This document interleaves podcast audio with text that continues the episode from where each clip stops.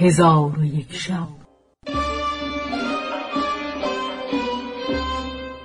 چون شب دویست و بیست و سوم برآمد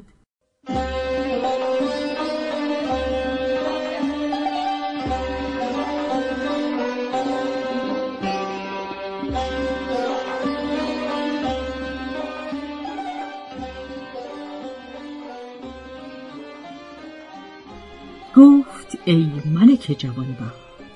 خازن با امجد و اسعد گفت من جان خود را به شما فدا کنم. پس خازن در حال برخواسته ایشان را به کنار گرفت و سبب گشودن بازوان بپرسید.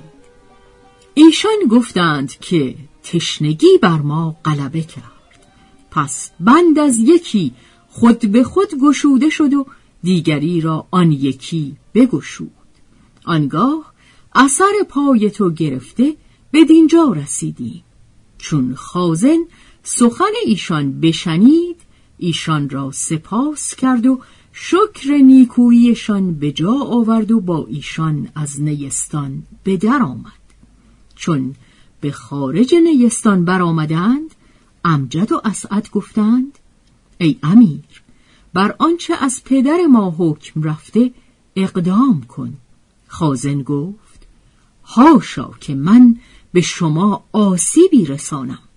ولی همی خواهم که جامعه شما را برکنده جامعه خود را بر شما بپوشانم و دو شیشه از خون همین شیر پر کرده به سوی ملک بازگردم و به او بگویم که ایشان را کشتم.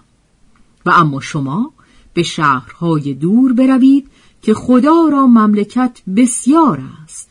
و ای ملک زادگان بدانید که جدایی شما بر من سخت دشوار است.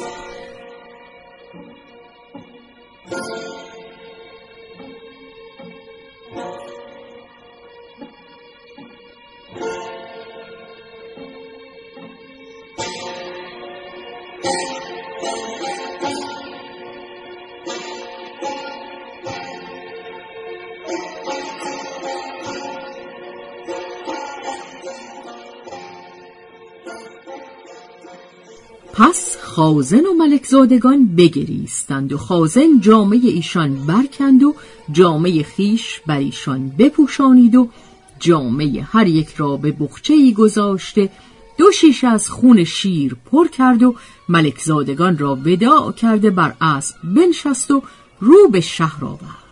همی رفت تا به نزد ملک برسید و در پیش روی ملک زمین ببوسید. ملک دید که خازن را گونه متغیر گشته و او را گونه از صدمت شیر متغیر بود. ملک گمان کرد از کشتن ملک زادگان متغیر است. ملک را فرح روی داد و با خازن گفت کار به انجام رساندی یا نه؟ خازن گفت آری ای ملک پس بخچه ها و شیشه ها در پیش روی ملک بنهاد. ملک به او گفت که از ایشان چه دیدی؟ آیا وصیت گذاردند یا نه؟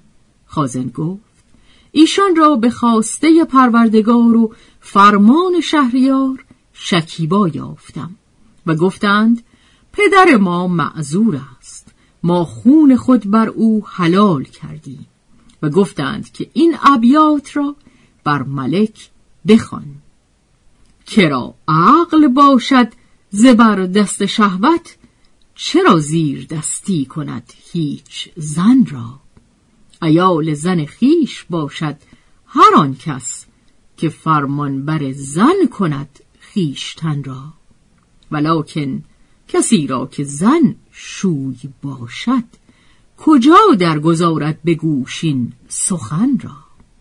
چون ملک از خازن این سخن بشنید دیر زمانی سر به زیر افکند و دانست که ابیات فرزندانش دلالت دارد بر آنکه به ستم کشته شده اند.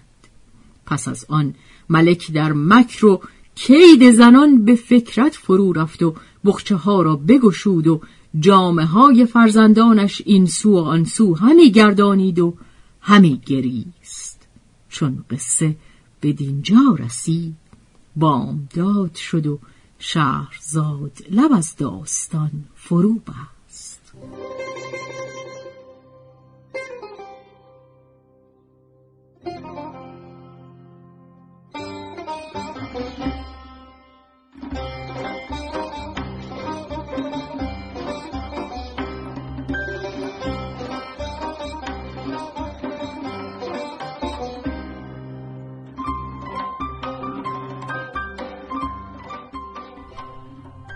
به روایت شهرزاد فتوهی